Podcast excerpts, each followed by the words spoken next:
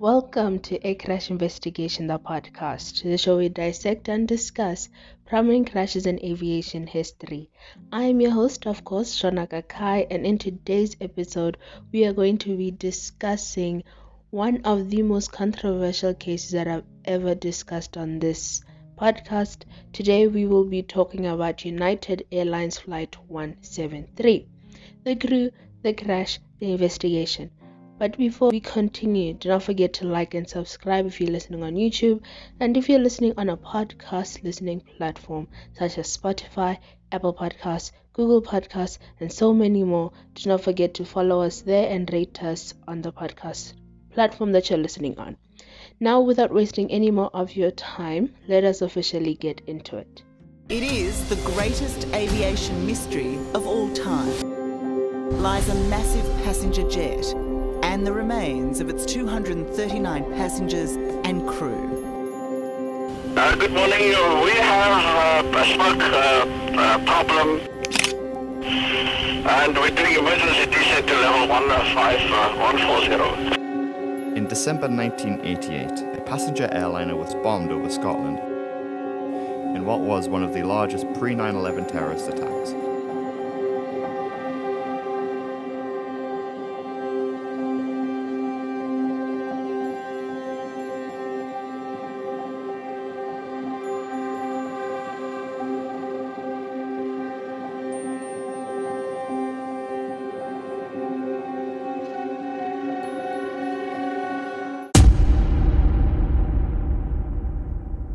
United Airlines Flight 173 was a scheduled flight for the 28th of December 1978. The origin of this flight was John F. Kennedy International Airport, New York, the United States, and its destination was Portland International Airport, Portland, Oregon, United States of America. The stopover was Stapleton International Airport, which is located in Denver, Colorado, the United States of America. The aeroplane used was the McDonnell Douglas DC 8, and the call sign for this flight was United 173 Heavy. The crew The captain of this flight was Malburn A. McBroom, who was 52 years old at the time of the crash. He was hired by United Airlines on the 1st of May 1951. On the 1st of July 1959, McBroom finally became a captain on the DC 8. In total, he had obtained 27,638 flight hours with 5,517 flight hours as a captain on the DC 8. He was qualified to fly the DC 8 and the Boeing 727. His recent proficiency test was on the 1st of September 1978 and he passed, so yay for him. The first officer of this flight was Roderick D. Beebe, who was 45 years old at the time of the crash. He was hired by United Airlines on the 19th of June 1965. On the 21st of June 1978, Beebe finally became a first officer on the DC 8. In total, he had obtained 5,209 flight hours, with 247 of those flight hours on the DC 8 as a first officer.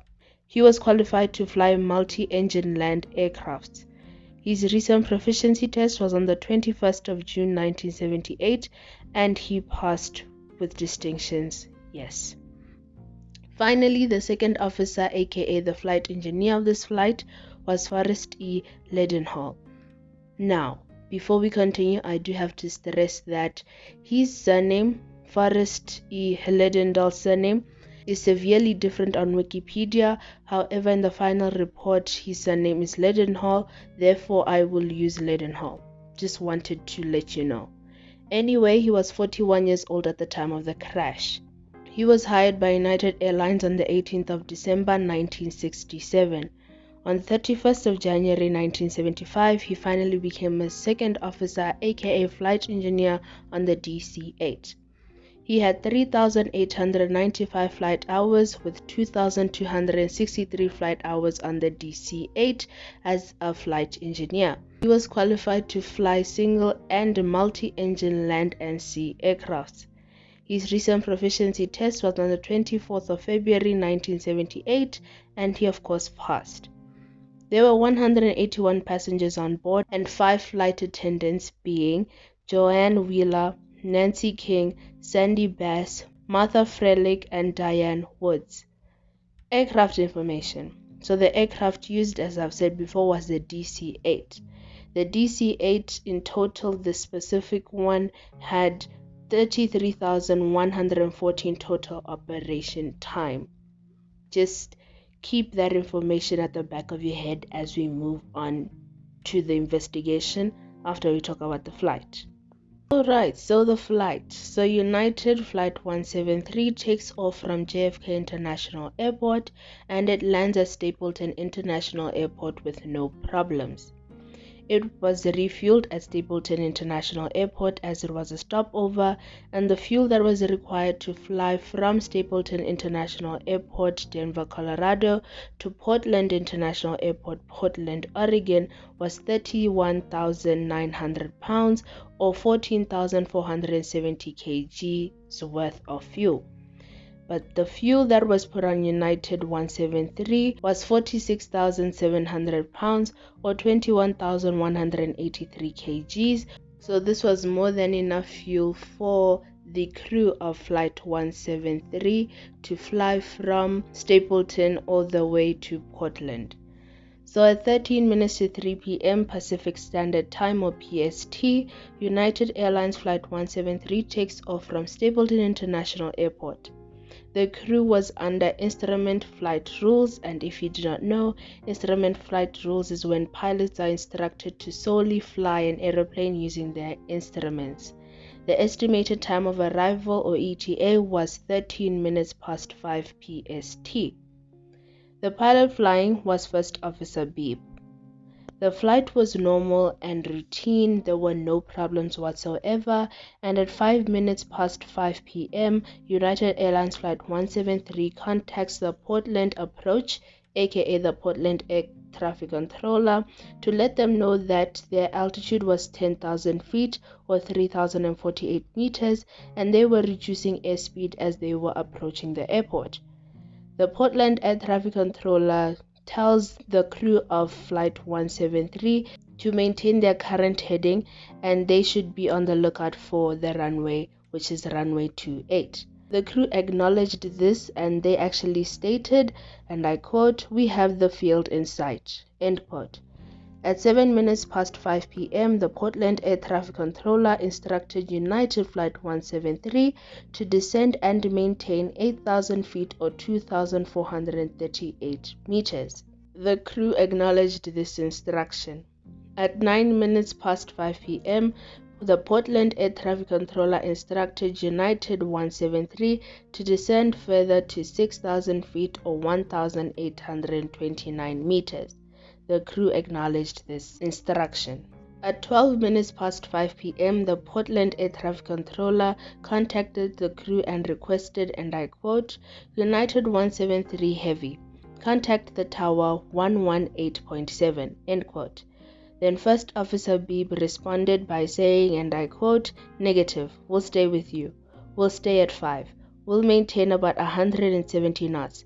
We got a gear problem. We'll let you know, end quote. So the gear problem, this is a subsection of the flight. So First Officer Beebe requested wing flaps to be extended to 15 degrees and that landing gear should be lowered.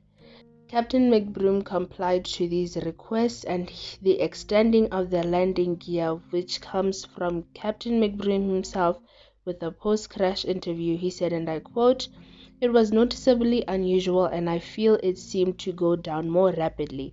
As it is my recollection, it was a thump. Thump in sound and feel.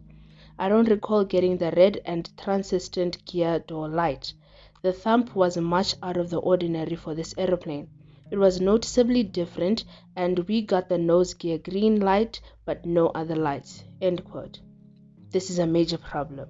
At 14 minutes past 5 p.m., the Portland Air Traffic Controller responded to the gear problem that First Officer Beebe was mentioning, and the Portland Air Traffic Controller said, and I quote, United 173 Heavy, turn left heading, 100, and I'll just orbit you out there till you get your problem. End quote. United Flight 173 was put into a holding pattern at 5,000 feet or 1,524 meters above the ground. The crew at this point was strategizing and troubleshooting their landing gear problem. At 22 minutes to 6 p.m., United Flight 173 contacted the United Airlines System Line Maintenance Control Center in San Francisco, California.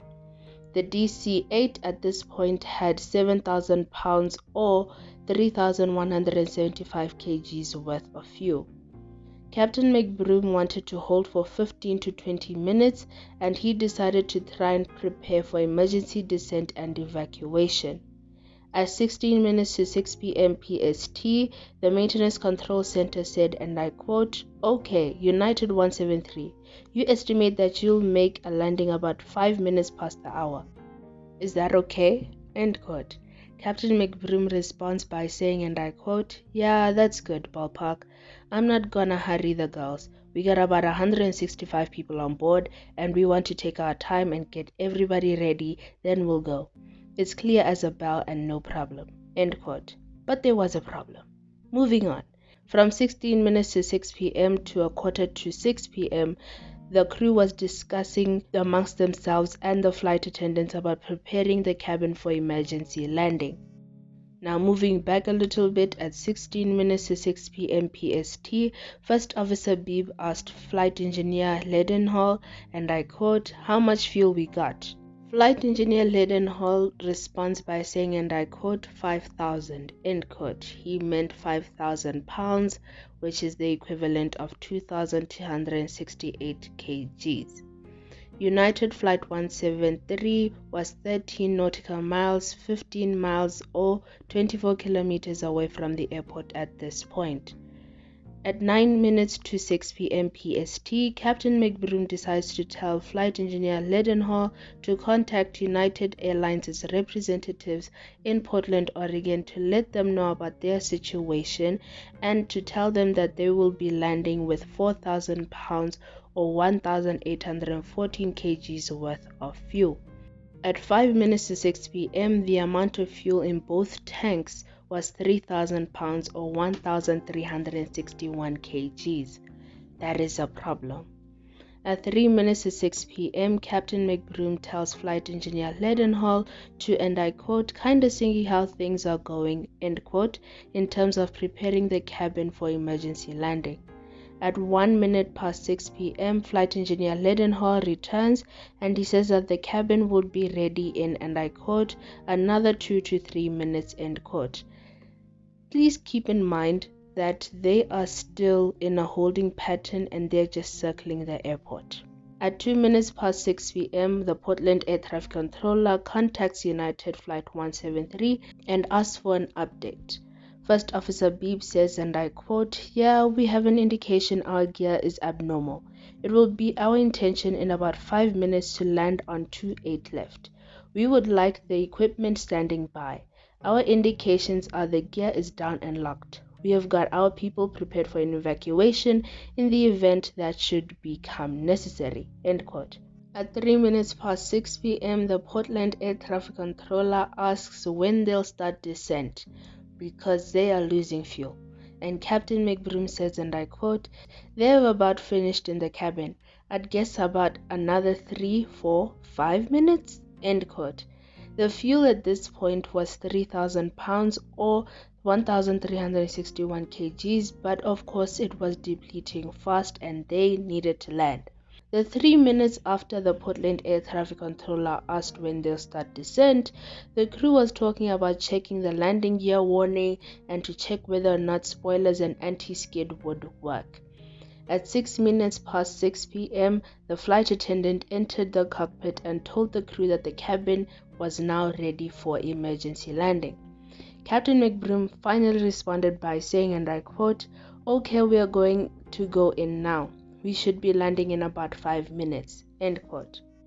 Now, as soon as Captain McBroom said that statement, First Officer Beebe said, and I quote, I think you just lost number four. End quote. First Officer Beebe repeated the same thing, we are going to lose an engine, end quote. Captain McBroom kept on asking why, and First Officer Beebe repeated, we are losing an engine. Finally, First Officer Beebe said, the reason why we are losing an engine is because of fuel. First Officer Beebe explained further by saying that the engine flamed out. At 7 minutes past 6 p.m. PST, Captain McBroom called the Portland air traffic controller and told the air traffic controller that they, and I quote, would like clearance for an approach into 28 left now. End quote. The Portland air traffic controller acknowledged, and at 9 minutes past 6 p.m., Captain McBroom told the Portland air traffic controller, and I quote, United 73 is going to turn towards the airport and come on in. End quote. At this point, United Flight 173 was on approach to runway 28 left. At 13 minutes past 6 p.m., flight engineer Leadenhall expressed, and I quote, We just lost two engines, one and two. End quote. Captain McBroom said, and I quote, They're all going. We can't make Troutdale. End quote. And he added, Okay, declare Mayday. First Officer Beebe did just that by saying, and I quote, Portland Tower United 173 Heavy, Mayday. We are, the engines are flaming out. We are going down. We are going down. We are not going to be able to make it to the airport. End quote. At a quarter past 6 PST, United Airlines Flight 173, and I quote, crashed into a wooded section of a populated area of suburban Portland about 6 nautical miles, 7 miles or 11 kilometers southeast of the airport. No fire was started. Unfortunately, two crew members, those two crew members being flight engineer Leadenhall and flight attendant Joanne Wheeler, and eight other passengers were killed in this crash. 23 people were seriously injured. The investigation so the National Transportation Safety Board or the NTSB was in charge of investigating this crash, seeing as though this crash happened on American soil. The crash site. So here I am going to be reading an extract from the final report that heavily describes the crash site. It just makes sense way better than what I would have said. So here we go and I quote. The aircraft first struck two trees about a hundred feet or 30 meters above the ground. These trees were about 1,554 feet or 474 meters from the point where the wreckage came to a rest. About 400 feet or 122 meters farther, the right wing struck a tree about 45 feet or 14 meters above the ground. The fuselage from about the fifth row of passenger seats forward sustained severe extensive impact damage in a generally rearward direction. The lower left side of the fuselage between the fourth and sixth rows of passenger seats and below window level had been torn away. The remainder of the underside of the fuselage sustained heavy damage from contact with severe large trees and tree stumps. All four engines were inspected and found to be capable of operation. None showed signs of rotation at impact. End quote. So I just have to add that the last sentence of what I just read is incredibly weird and maybe something was wrong with the fuel. The survival aspect.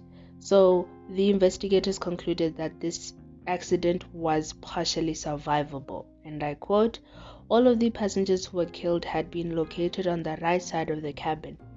That section of the aircraft was destroyed during the accident sequence. End quote. The fuel systems. So, a broken piston rod of the right main landing gear was sent for meteorological lab tests in Washington, D.C. These are the results, and I quote The examination showed that the primary cause of the separation of the rod was severe corrosion caused by moisture onto the mating threads of both components.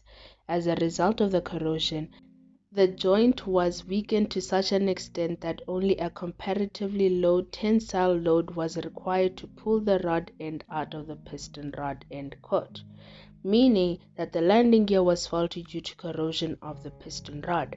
The fuel indicators also showed that there was no fuel in the tanks. How was this not seen by the pilots? Well, because of pilot error. So, the responsibility of the crew, according to the United Airlines' Flight Operations Manual, reads as follows. And I quote, except as otherwise specifically directed by the captain, all crew members noting a departure from prescribed procedures and safe practices should immediately advise the captain so that he is aware of and understand the particular situation and may take appropriate action. End quote. So, Captain McBroom was advised by the first officer and the flight engineer that there was something wrong with the fueling system. Correct, but he was only told kind of submissively. And to add on to that, Captain McBroom stalled in acting on the fuel problem until they actually ran out of fuel in the sky, which thus led to this crash. So the findings, they read as follows and I quote, the flight crew was properly certificated and qualified for the flight. Number 2. Except for the failure of the piston rod on the right main landing gear retract cylinder assembly with the resulting damage to the landing gear position indicating system switch, there was no evidence of a failure or malfunction of the aircraft's structure, power plants, flight controls or systems. Number 3. All of the aircraft's engines flamed out because of fuel exhaustion about quarter past 6 p.m three minutes after it entered into hold and 3 hours 27 minutes after it departed Denver. Number 4. Fuel exhaustion was predictable. The crew failed to equate the fuel remaining with time and distance from the airport. Number 5. Evidence indicates that the fuel quantity indicating system or our favorite system FQIS accurately indicated fuel quantity to the crew. Number 6 the captain failed to make decisive timely decisions. Number 7. The captain failed to relate time, distance, and the aircraft's fuel state as his attention was directed completely towards the diagnosis of the gear problem and preparation of the passengers for an emergency landing. And finally, number 8. Neither the first officer nor the flight engineer conveyed any concern about fuel exhaustion to the captain until the accident was inevitable. End quote. So the probable cause of this crash. The National Transportation Safety Board determined that the probable cause of this accident was the failure of the captain to monitor properly the aircraft's fuel state and to properly respond to the low fuel state and the crew members' advisories regarding the fuel state. This resulted in fuel exhaustion to all engines. His inattention resulted from preoccupation with a landing gear malfunction and preparations for a possible landing emergency. End quote. So essentially, Captain McBroom had trouble delegating tasks to his co pilots. Furthermore, and I quote, contributing to the accident was the failure of the other two flight crew members either to fully comprehend the criticality of the fuel state or to successfully communicate their concern to the captain. End quote. And I'd just like to add that the final report, from what I read, the final report considers this accident as pilot error, but in my opinion, it should be considered pilot error and maintenance error. Maintenance error being the contributing cause or the contributing factor, and pilot error being the main cause. Reason being that the maintenance error was basically the failure of the piston rod of the landing gear due to corrosion. This eventually led to the misjudgment of the captain and thus this accident happening. So the recommendations set out by the NTSB to the Federal Aviation Administration or the FAA, they read as follows, and I quote, issue an operations alert bulletin to have FAA inspectors assure that crew training stresses differences in fuel quantity measuring instruments and that crew flying with a new system are made aware of the possibility of misinterpretation of gauge readings. And issue an operations bulletin to all air carrier operations inspectors directing them to urge their assigned operators to ensure that their flight crews are indoctrinated in principles of flight deck resource management with particular emphasis on the merits of participative management for captains and assertiveness training for all other cockpit crew members. End quote and that is the end of today's episode. I just have to say that the second recommendation that I read, the one that goes as issue and operations bulletin to all air carriers, blah blah blah. I just don't like the fact that they use indoctrinated because it makes it sound bad. But I digress. that is the end of today's episode. Like, subscribe if you're listening on YouTube. If you're listening on podcast listening platform, don't forget to just support us by following, by rating this episode five stars. Would really, really appreciate it. But thank you so much for listening once again. I really do appreciate all of your support. I appreciate you listening to me talk about air crashes every single week. I have been your host, Shona Kakaya, and I'll catch you next week, Saturday at half past four Central African Time, aka South African Standard Time. Cheers.